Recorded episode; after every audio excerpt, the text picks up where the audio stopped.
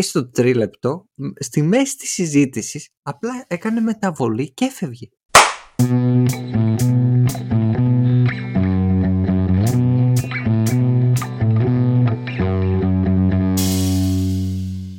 Μεγάλο θέμα, τα meetings. Αλλά όχι τα meetings σαν meetings που είναι απέσια, αλλά θέλω πιο πολύ να επικεντρωθούμε στα άτομα στα meetings. Λοιπόν, υπάρχουν κατά τη γνώμη μου δύο κατηγορίες ανθρώπων. Υπάρχουν τα άτομα που είναι στα meetings και μιλάνε πάρα πολύ χωρίς να πούνε κάτι το ουσιαστικό ή έχουν κάτι το ουσιαστικό να πούνε, αλλά θα το πούν τρεις, τέσσερις και πέντε φορές με διαφορετικές λέξεις. Ένα αυτό. Και μετά είναι η άλλη κατηγορία, την οποία πάλι βρίσκω ενοχλητική, είναι τα άτομα τα οποία έχουν να πούν πράγματα στα meetings, θα έπρεπε να πούν περισσότερα πράγματα στα meetings και συνήθως απαντάνε με ένα ναι, όχι ή το δουλεύω.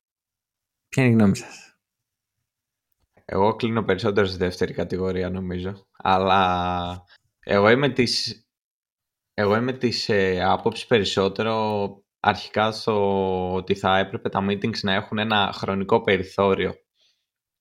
Δεν ξέρω άμα είχατε εσείς ότι κάνουμε στα 15 λεπτά λίγη στη μισή ώρα, αλλά εμάς ένα meeting μπορεί να ήταν από 10 λεπτά μέχρι μία ώρα. Και ναι, πήγαινε πολύ, πολύ χρονοστράφη. Τώρα, όσο για τα άτομα που μιλάνε πολύ και χωρίς ουσία, το καταλαβαίνω. Μου έχει συμβεί. Ε, νομίζω κάθε meeting πρέπει να έχει αυτό το άτομο.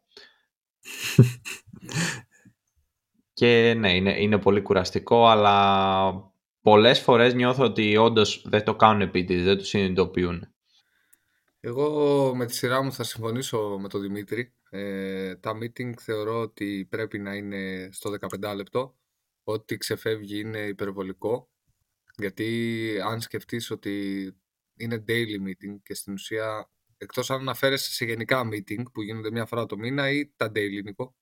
Ε, εγώ το είπα πιο πολύ γενικά, πιο πολύ για τα άτομα στο meeting. Δηλαδή, θεωρώ ότι κάποια meeting τραβάνε παραπάνω ακριβώς επειδή υπάρχουν αυτά τα άτομα. Δηλαδή, σίγουρα υπάρχουν meeting τα οποία είναι για μία ώρα, τα οποία όμως άμα έχεις δύο-τρία άτομα τα οποία μιλάνε πολύ και επαναλαμβάνουν πολύ, καταλήγουν μία μισή. Όπως και τα 15 λεπτά καταλήγουν μισά ώρα εξαιτίας αυτών. Ωραία. Ε, ας συμφωνήσουμε ότι ας πούμε το daily meeting πρέπει να είναι 15 λεπτά. Ε, υπάρχει daily meeting που έχει κρατήσει προσωπικά για μένα και μία μισή ώρα. Ε, που πολύ απλά εκεί αυτό που γίνεται είναι ότι δεν ξέρω αν είναι επειδή μιλάει, μιλάνε πολύ τα άτομα. Απλά εγώ θεωρώ ότι δεν ε, ξέρουν πού πρέπει να συζητήσουν Μεγάλο και τι. θέμα, γιατί εννοώ, τα meetings. Ότι όταν μπαίνεις να κάνεις ένα meeting, πρέπει ο καθένας να, να πει τα πράγματα που πρέπει να πει. Δηλαδή, εγώ θα πω ότι έχω να κάνω αυτό. Ο Νίκος θα πει ότι πρέπει να κάνω τη δουλειά μου και τελειώνει εκεί. Τα άτομα που θεωρώ ότι μιλάνε πολύ είναι αυτά τα οποία θα πούν τι έχουν να κάνουν και μετά θα, θα αναλύσουν μαζί με ακόμα ένα άτομο τους τρόπους με τον οποίο πρέπει να κάνουν αυτό το πράγμα. Που εγώ π.χ. αν είμαι front-end και οι άλλοι είναι back-end, δεν με απασχολεί πώς θα το λύσουν. Όπως και εγώ δεν θα κάτσω να τους πω με ποιον τρόπο θα χρησιμοποιήσω. Και έτσι ξεφεύγει το meeting, θεωρώ. Άμα το πάρεις στα άτομα, ναι, υπάρχουν ε, τα άτομα τα οποία θέλουν να μιλάνε και πιο πολύ εγώ θεωρώ ότι το κάνουν γιατί να δείξουν ότι ξέρουν και ότι. Δηλαδή λένε τα αυτονόητα απλά για να δείξουν ότι ξέρουν. Πώς κάναμε εμείς στο σχολείο, ας πούμε, που θέλαμε να εντυπωσιάσουμε και λέγαμε τα ίδια πράγματα ας πούμε, στην καθηγήτρια. Έλεγε τι χρώμα είναι η γέφυρα είναι κόκκινε. Και έλεγε και εσύ, Α, κόκκινη είναι η γέφυρα, ε. Ναι. Κάπως ναι. έτσι του φαντάζομαι. Δεν το έκανα ποτέ αυτό. Αλλά θα, πω, θα πω ότι όντως αυτά τα άτομα θέλουν αυτό ακριβώς πιστεύω, οι περισσότεροι τουλάχιστον. Ε, θέλουν την επιβεβαίωση, όχι την επιβεβαίωση, να δουν στα μάτια του άλλου ότι ο, ο Τάδε μιλάει, συμμετέχει, ξέρει αυτή τη στιγμή, κάνει, κάνει, κάνει κάτι. Αλλά στην πραγματικότητα είναι αυτό, ότι πολλές φορές τρώει απλά το χρόνο σου. Δηλαδή, δεν με ενδιαφέρει πώς θα το λύσεις. Δεν χρειάζεται να το πεις σε κανέναν εκείνη τη στιγμή και πόσο μάλλον όταν από τα... Εμείς ήμασταν γύρω στα 6-7 άτομα, όταν από τα 6-7 άτομα οι 5 δεν σε καταλαβαίνουν καν. Δεν καταλαβαίνουν καν γιατί πράγμα μιλάς. Ε, καταρχήν στα τόσα χρόνια δεν ξέρω αν κάποιο από τα daily έχει κρατήσει 15 λεπτά και όχι παραπάνω. Ε, νομίζω λένε 15 για να υπολογίσει, ξέρω εγώ, το μισά. Ε, πάντως, ναι, ε, Πολύ σωστό αυτό. Νομίζω ότι υπάρχει αυτός ο σύνδρομος που είχαμε στο σχολείο ότι ξέρεις, πρέπει να συμμετέχεις στην τάξη για να πάρεις καλύτερο βαθμό που πρόσφατα διάβαζα ότι αυτό στις ασιατικές χώρες δεν ισχύει καθόλου. Άμα είσαι πολυλογάς και λες ασυναρτησίες μέσα στην τάξη, μόνο και μόνο επειδή συμμετέχεις στο μάθημα, ας πούμε, δεν παίρνεις παραπάνω βαθμό. Ουσιαστικά μειώνει το βαθμό σου. Και με έκανε λίγο να σκεφτώ πόσο νόημα έχει αυτό ε, στο σχολείο. Εντάξει, πλα, πλα, βγήκα πολύ εκτός θέματος. Όχι, αλλά ε. ισχύει, Νίκο, πάνω σε αυτό, συγγνώμη, να πω το κλασικό. Ακόμη και στο σχολείο, όταν ήταν η ερώτηση, ξέρω εγώ, από τι ξεκινάει αυτό το πράγμα. Αυτό το πράγμα, δηλαδή βάζεις λέξεις από την ερώτηση για να έχεις να φαίνεται ότι λες πολλά. Ναι, ουσιαστικά το σχολείο μας έκανε φλίαρους. Γιατί άμα το σκεφτείς και στις εκθέσεις όχι, πρέπει να γράψεις ε, 3.000 λέξεις, ξέρω εγώ. Δεν θα γράψεις επειδή, θα γράψεις λόγω του ότι τρεις λεξούλες. Τσακ. Όπω ισχύει. Ή κάτι έχεις να πεις, Δημήτρη; Αυτό ήθελα να πω τώρα, ναι, να, να σχολιάσουμε και, τη, και την αντίπερα όχθη.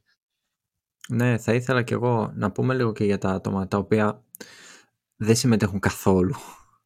Εντάξει, ε, ναι, ήθελα, να αναφερθώ, ήθελα να αναφερθώ λίγο και στο ότι είναι πολύ φάουλ το να, να σε ρωτάνε τι έκανες και να ξεκινάς να λες μέσα στο meeting πώς το έλυσες και τι έκανες. Θεωρώ... Ναι, μπορείτε να τα πείτε μετά το meeting, ένας, ένας με έναν. Σωστό, σωστό. Δεν ξέρω, είναι στο, στο χαρακτήρα πιστεύω του κάθε ανθρώπου. Εγώ προσωπικά είμαι από τα άτομα που δεν θα, πω, δεν θα κάτσω να αναλύσω πολλά πράγματα. Εγώ έκανα αυτό, θα κάνω αυτό. Τελειώνει εκεί. Με λες και άνθρωπο ότι δεν λέω και πολλά. Αλλά η ουσία πιστεύω είναι αυτή. Τρεις λέξεις. Εντάξει, όχι ακριβώς τρεις, αλλά πάνω κάτω τρεις λέξεις για να τελειώνεις. Γιατί δεν είσαι μόνο εσύ, περιμένουν και άλλα 12 άτομα. Που άμα ο καθένας μιλήσει από 10 λεπτά, θα είσαι 120 λεπτά. Οπότε όσο Κάνετε πιο 12 άτομα. 12, ναι. Μπορεί και παραπάνω να είμαστε. Ε, πάντως πιστεύω ότι στα περισσότερα meeting λείπει άτομο να κατευθύνει το meeting. Δηλαδή, σε μια εταιρεία που ήμουνα, άμα είχαμε ένα Scrum Master, όποτε έλειπε αυτός από τα meetings ή ήταν άρρωστο ή οτιδήποτε, ε, ήμασταν δύο ώρες σε μια αίθουσα, δέκα άτομα και βγαίναμε και κάναμε μια μεγάλη συζήτηση, είπαμε πολλά, αλλά δεν βγήκαμε με κάποιο αποτέλεσμα. Δηλαδή, όταν ήταν αυτός, έβγαινες, ήξερε ότι ξέρω εγώ, έχουμε πέντε πράγματα να λύσουμε, θα τα λύσουμε αυτούς τους τρόπους, αυτοί θα λύσουν αυτό το κομμάτι, αυτή το άλλο. Όποτε έλειπε αυτός γινόταν ο χαμός. Πάντως θέλω να πούμε και μια άλλη στιγμή για τα meetings γενικότερα, πόσο χρήσιμα είναι. Θα μας πάω εγώ σε ένα άλλο θέμα. Ποια ήταν η πιο άβολη στιγμή που έχετε βιώσει σε εργασιακό περιβάλλον; Μια, μια άβολη στιγμή σας που μπορεί να υποθεί στο podcast βέβαια. Θα αρχίσω εγώ για να πάρετε το lead. Λοιπόν, ε, από τις πρώτες μου μέρες ε, στην εταιρεία που είχα ξεκινήσει τότε ήταν ένας τύπος ο οποίος είναι ο ίδιος τύπος στα meetings φίλε που, που μιλούσε μισή ώρα μόνος του. Άρχισε να μου κάνει χιούμορ για...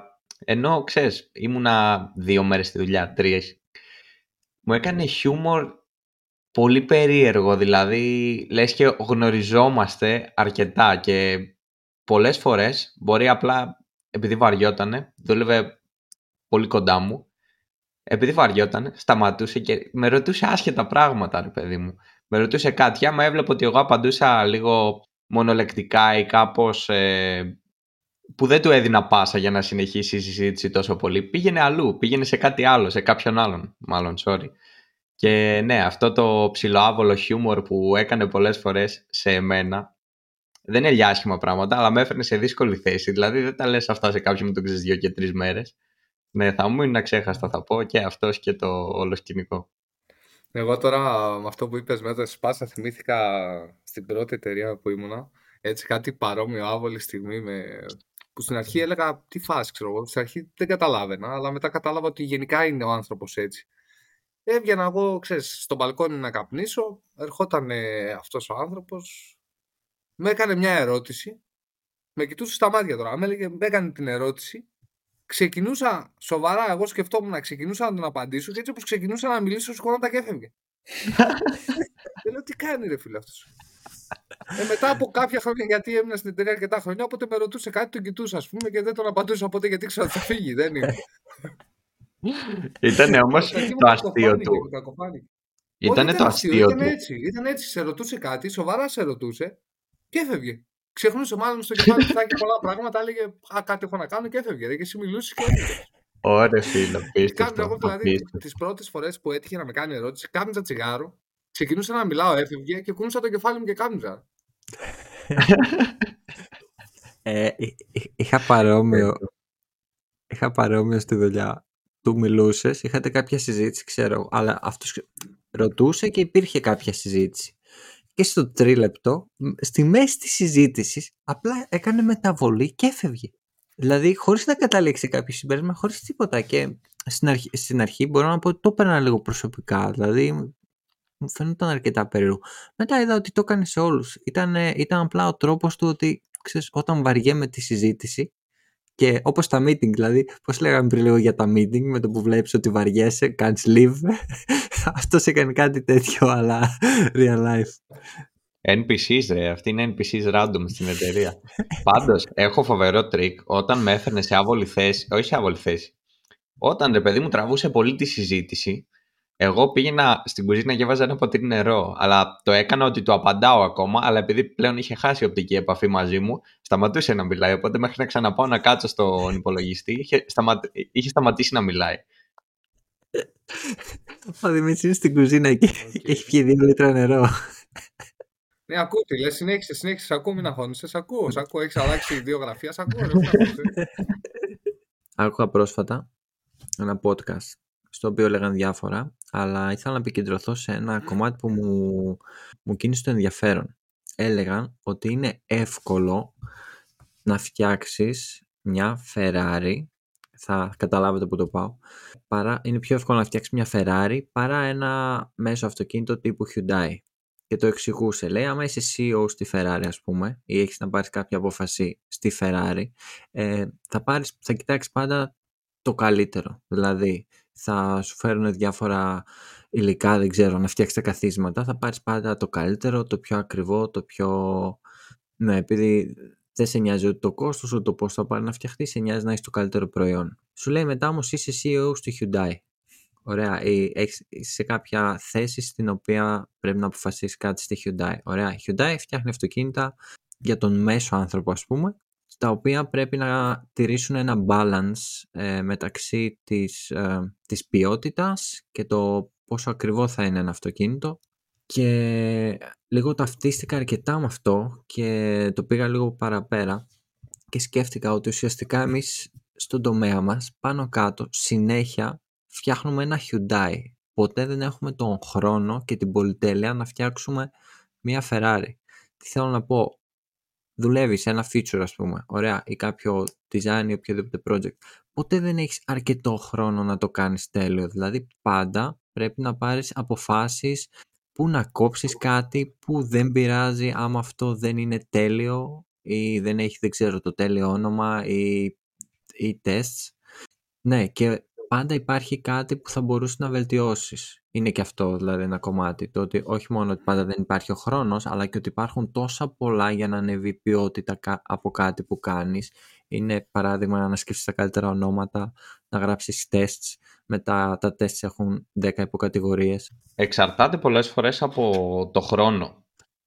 Είναι, είναι σχετικό το, το deadline που έχεις και το context, δηλαδή πάνω σε πάνω σε τι δουλεύεις. Υπάρχουν projects τα οποία έχεις χρόνο τέσσερα χρόνια και τρία και υπάρχουν projects τα οποία έχεις ένα μήνα χρόνο και είναι δουλειά για πολύ περισσότερο.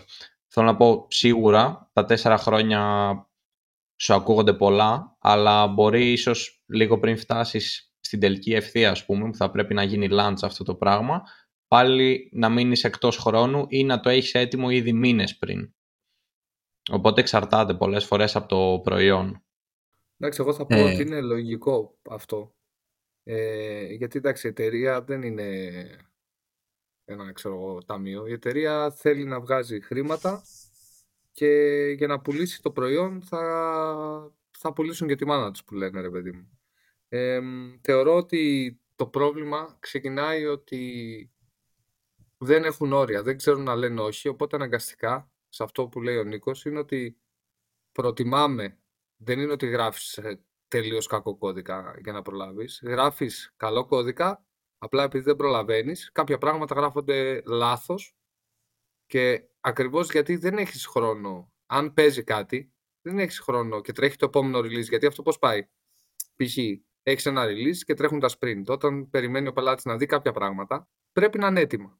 Από τη στιγμή που παίζει και ξέρεις ότι αύριο παραδίδεις και μετά ξεκινάει το επόμενο sprint και το επόμενο release και πρέπει να βγάλεις καινούργια feature, λες με το που βρω λίγο χρόνο θα το κάνω refactor. Και έτσι τι γίνεται, μαζεύονται πολλά, πολλά πράγματα που πρέπει να γίνουν refactor, αλλά σε σχέση ότι η εφαρμογή παίζει στο τέλος και όλα πάνε καλά, αν πάνε καλά, γιατί αν δεν πάνε καλά μετά υπάρχει το πρόβλημα, ε, προτιμάς να, να έχεις ε, τον κώδικά σου λίγο κάπως πιο, πιο buggy, ας το πούμε, πιο λίγο, ότι δεν είναι πολύ καθαρογραμμένος και είναι φυσιολογικό. Γιατί δεν είσαι και ένα άτομο, είστε και τρία άτομα και υπάρχει ένας χαμός γενικά με το χρόνο ή με την πίεση του χρόνου. Εγώ βρίσκω απολύτως λογικό ότι γίνεται αυτό και το βρίσκω και καλό έτσι, γιατί είναι λίγο safe. Συνήθως εμείς οι άνθρωποι θα πω τίνουμε να κυνηγάμε κάποια ουτοπία του, του τέλειου. Ε, απλά πάντα αναγκάζεσαι να κόβεις, δηλαδή να αποφασίζεις ότι ξέρεις αυτό είναι πιο σημαντικό από, από κάτι άλλο. Οπότε μου αρκεί να παίζει ή τέτοιο. Εγώ είμαι της άποψης ότι ό,τι παίζει είναι έτοιμο. Μέχρι να μην παίζει. Άμα δεν παίζει μετά αναρωτιέσαι γιατί δεν έγραψες τεστ.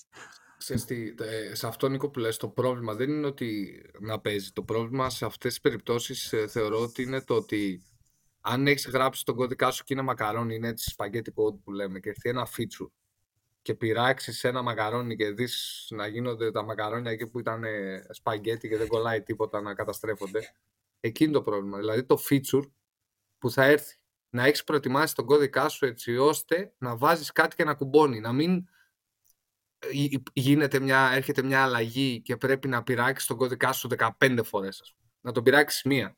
Επίσης, πολλές φορές διαφέρει το αυτό που θεωρείς τέλειο και άρτιο σαν creator ε, ως το τι θεωρεί τέλειο και άρτιο το audience, το κοινό. Δηλαδή κάτι που εσύ λες, του λείπει αυτό, ε, θα μπορούσε να είναι ακόμα καλύτερο για το κοινό είναι τέλειο, έτσι. Και πολλές φορές όταν λέμε κοινό μπορούμε να εννοούμε πελάτης. OK, okay, αυτό εννοείς και για τα παιχνίδια κυρίως, έτσι. Γιατί συνήθως, ξέρω εγώ, στα project που θα έρθουν είναι θεωρητικά ο πελάτης σου δείχνει ακριβώς πώς το θέλει, οπότε δεν μπορείς να πεις «Α, αυτό δεν μου αρέσει, θα το αλλάξω», ας πούμε. Γιατί τα mock-up έρχονται ήδη από τον πελάτη που έχουν εγκριθεί. Ναι, ναι. Οπότε δεν μπορώ να κάνω εγώ το κεφάλι μου. Μπορεί να μου αρέσει τα κουμπάκια να τα βάζω τέρμα κάτω αριστερά και να βγαίνουν με, με animation σαν ψάρια. Δεν μπορώ να το κάνω. Ναι, ναι, ναι. Και υπάρχει όμως και περίπτωση να μην έχεις μου κάποιο έτοιμα, έτσι; Δηλαδή, άμα πας λίγο πιο freelance καριέρα, εκεί είσαι και λίγο εκεί, ε, UX designer αναγκαστικά. αναγκαστικά. Ωραία, και με ποια κριτήρια, ας πούμε, κρίνεις το τι είναι σημαντικό και το τι μπορείς να αφήσεις έξω και τι δεν μπορείς. Και πιο πολύ, πιο πολύ σε projects τα οποία έχεις χρόνο. Δεν σου λέω τώρα άμα αύριο έχεις release που πρέπει να κάνεις τα δυνατά δυνατά ίσα ίσα να παίζουν όλα. Αλλά σου λέω ας πούμε έχεις δύο εβδομάδες. Ωραία. Ξεκινάς στην αρχή από τις δύο εβδομάδες.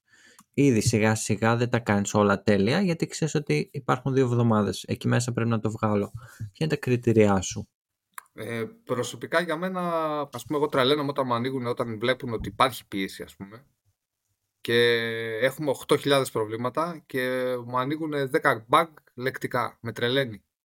Και τα βάζουν, ξέρω εγώ, priority ότι είναι και σημαντικά πρέπει να γίνουν. Ναι, είναι σημαντικό, αλλά αν το πάρεις σαν προτεραιότητα, ένα λεκτικό δεν είναι το ίδιο σημαντικό με μία φόρμα που δεν μπορεί να ολοκληρωθεί ποτέ.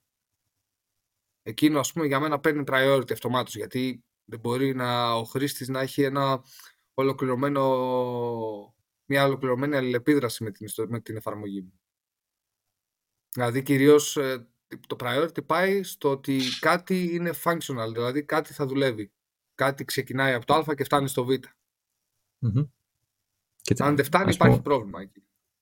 Και τα κάνεις και refactor μια, δηλαδή εγώ έχω ας πούμε την τάση όταν πιάνω κάτι να άμα μπορέσω να το, να το συμμορφώσω και λίγο. Δηλαδή το κάνεις και ναι, refactor ή απλά φτιάχνεις αυτό που δεν δουλεύει εκείνη τη στιγμή. Παράδειγμα; Άμα έχεις χρόνο, το κάνεις refactor. Βάσει τι κρίνει άμα έχεις χρόνο. Αυτό. Ε, άμα, άμα είναι ας πούμε τρίτη τρεις η ώρα και τετάρτη υπάρχει demo, δεν έχεις χρόνο. Εκεί... Σωστά. Αν έχεις μια εβδομάδα, το κάνεις. Αλλά ξέρεις τι θα γίνει. Στη μια εβδομάδα θα έχεις να κάνεις αυτό το bug. Θα έρθει ο πελάτης και θα σου πει εσύ, αυτό ήταν αυτονόητο. Πρέπει να γίνει και αυτό. Θα σε στείλει ένα email την, μετά από μια μέρα αφού θα έχεις μιλήσει με τον πελάτη. Θα σου πει Αμάν, αυτό το είπαμε, αλλά δεν το άκουσες. Εσύ θα πεις όχι. Θα πεις στον πελάτη όχι. Όχι. Θα μπει και αυτό, οπότε θα έχεις πάλι να κάνεις. Δηλαδή είναι ένας φαύλος κύκλος, πιστεύω. Ακριβώς αυτό, αυτό. Νομίζω ο φαύλος κύκλος είναι η τέλεια λέξη. Ωραία, γιατί εγώ λίγο θέλω να, να αλλάξω λίγο το, το concept της, ε, της συζήτησής μας. Θέλω λίγο να το πάω σε κάτι που με απασχολεί αυτόν τον καιρό και νομίζω πρέπει να μας απασχολεί όλους. Ε, και θέλω να σας κάνω την εξής ερώτηση, ότι αν υπάρχει, αν κατά τη γνώμη σας υπάρχει ο ιδανικός τρόπος για να πάρεις αύξηση και, και ποιος πιστεύετε είναι ο καλύτερος τρόπος για να καταφέρνεις να, να ανελιχθείς στην εταιρεία και να παίρνεις περισσότερα χρήματα; Μπορώ να ξεκινήσω εγώ. Καταρχήν, δεν θεωρώ ότι υπάρχει ο τέλειος τρόπος. Σίγουρα υπάρχει, υπάρχουν καλές προσεγγίσεις, αλλά νομίζω ότι αυτό δεν υπάρχει τέλειος τρόπος. Όχι ο τέλειος τρόπος, αυτό ήθελα. Ναι. Ναι, αλλά ε, παίζουν σίγουρα και πολλά πράγματα ρόλο από ποιον θα ζητήσεις την αύξηση. Δηλαδή, θα πας απευθείας ε, σε κάποιον υπεύθυνο με τον οποίο έχεις μιλήσει μια φορά στην πρόσληψη και μια τώρα στην αύξηση, ή θα το πεις σε κάποιον με τον οποίο άλλο επιδράσει κάθε μέρα και μπαίνετε και calls και ένα list back, δηλαδή κάποιον υπεύθυνο του project, ας πούμε, κάπως έτσι. Και μετά σίγουρα υπάρχουν και οι freelancers που αύξηση θα πει ζητάω από τον πελάτη παραπάνω λεφτά για, τα, για την ίδια δουλειά που έκανα δύο χρόνια τώρα. Οπότε θα του κακοφανεί. Δημήτρη; Ε, αυτό που είπες με τους freelancers, κυρίως μετά από ένα σημείο είναι ότι δίνεις αύξηση στον εαυτό σου, εκτιμάς τη δουλειά σου καλύτερα δηλαδή.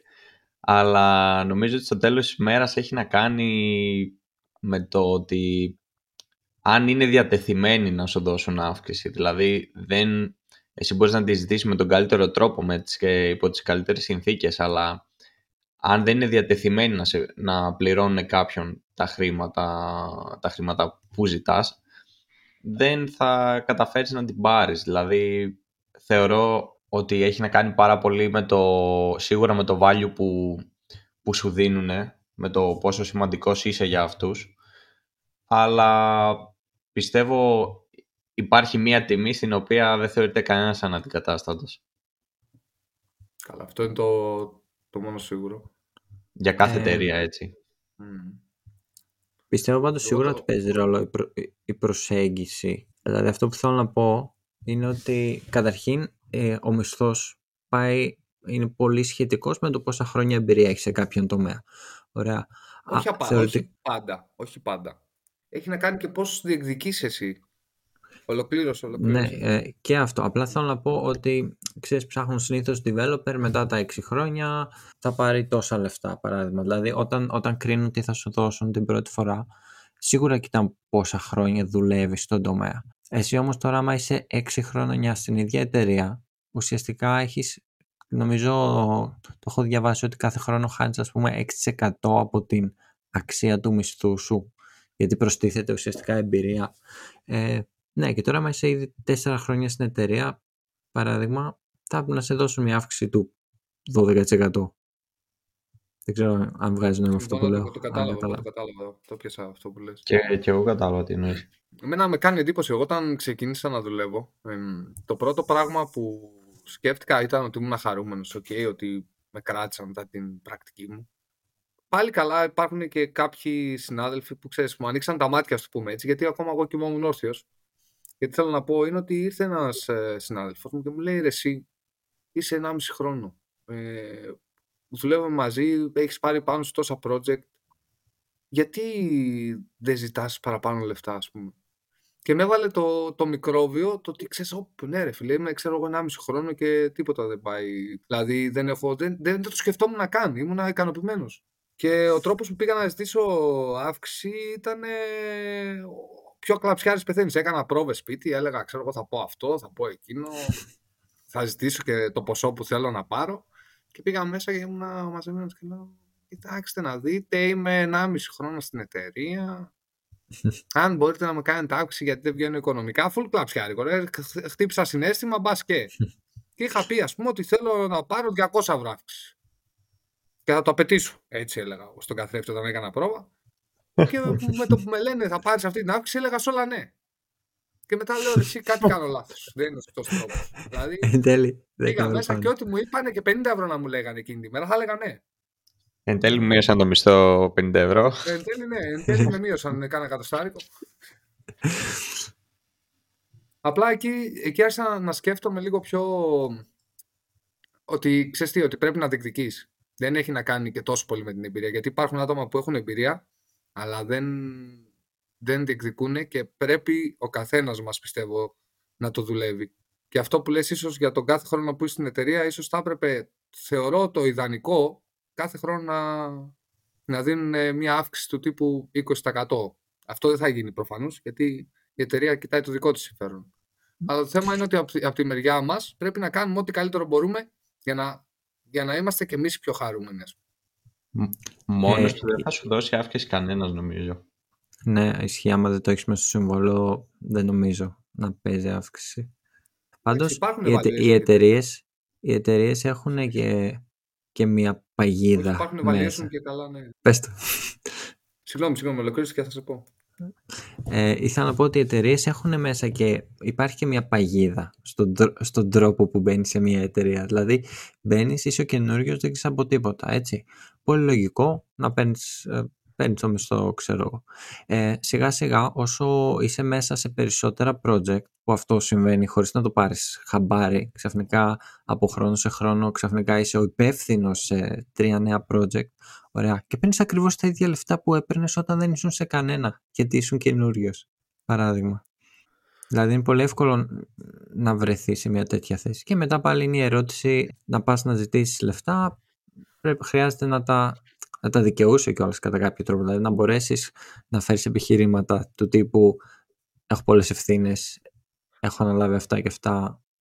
Θεωρώ δίκαιο να μου δίνετε κάτι παραπάνω. Σωστό. Να αιτιολογήσεις στην ουσία την αύξηση για ποιο λόγο τη θέλεις, ας πούμε. Γιατί ε, άμα δεν έχεις καθόλου progress από τη στιγμή που μπήκες, δεν θα πάρεις αύξηση.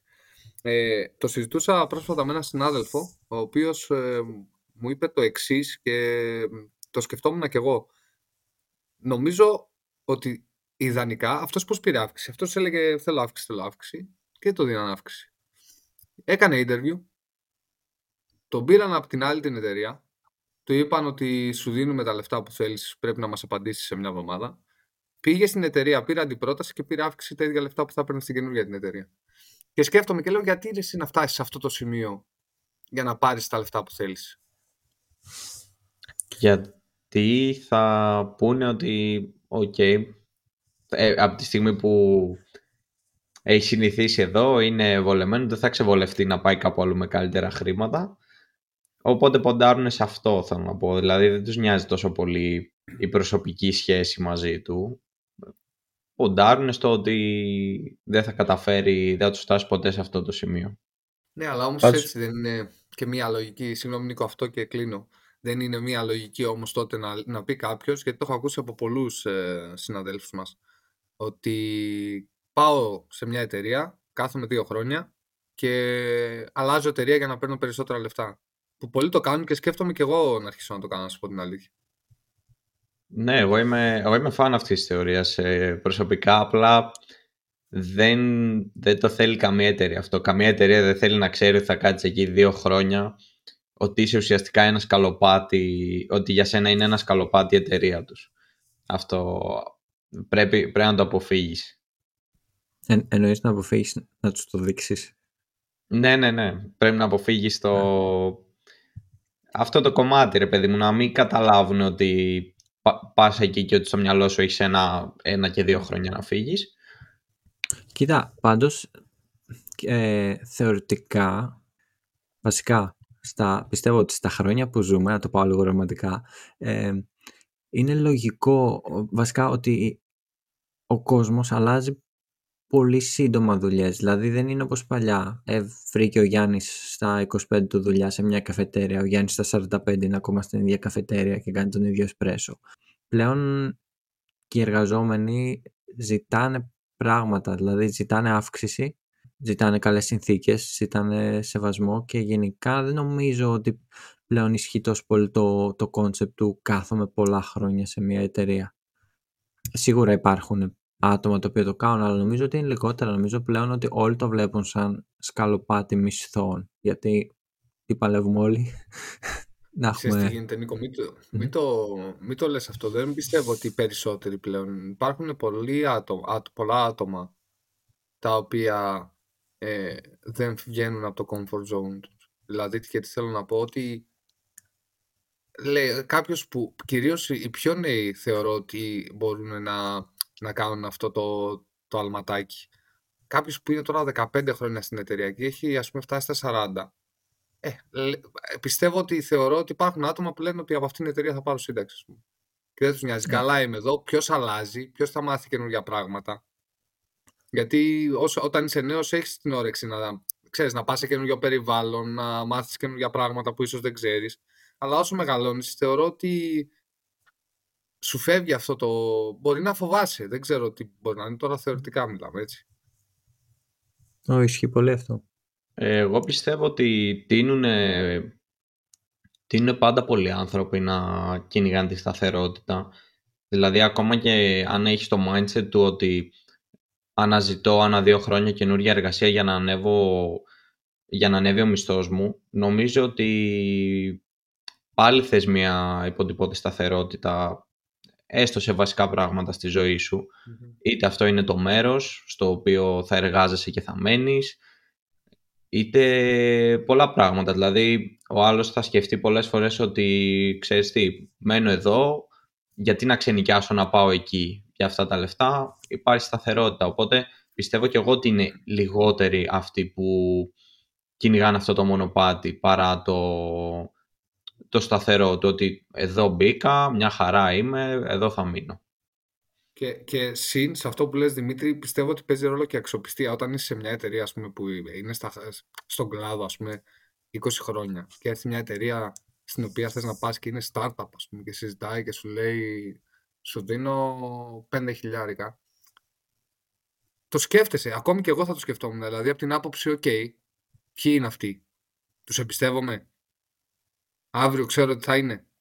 Και πιστεύω ότι αν έχεις και παιδιά από πίσω, αυτό το κάνει και πιο δύσκολο. Δηλαδή θα το σκεφτείς διπλά. Δηλαδή να αφήσω την εταιρεία που ξέρω ότι θα είναι εδώ για να πάω κάπου που θεωρητικά θα παίρνω περισσότερα λεφτά, αλλά δεν ξέρω αν θα είναι και μεθαύριο. Οπότε Κάπου εδώ νομίζω, νομίζω ταιριάζει να πω ότι έπαθα ακριβώς αυτό το πράγμα. Ότι έφυγα από μια αρκετά σίγουρη δουλειά για μια startup εταιρεία με περισσότερα λεφτά και δούλεψα δύο μήνες και μετά η εταιρεία κήρυξε πτώχευση. Οπότε να έχετε το νου σας. Ε, αυτά τα κουμπιούτερς μας έχουν φάει την πίσνα.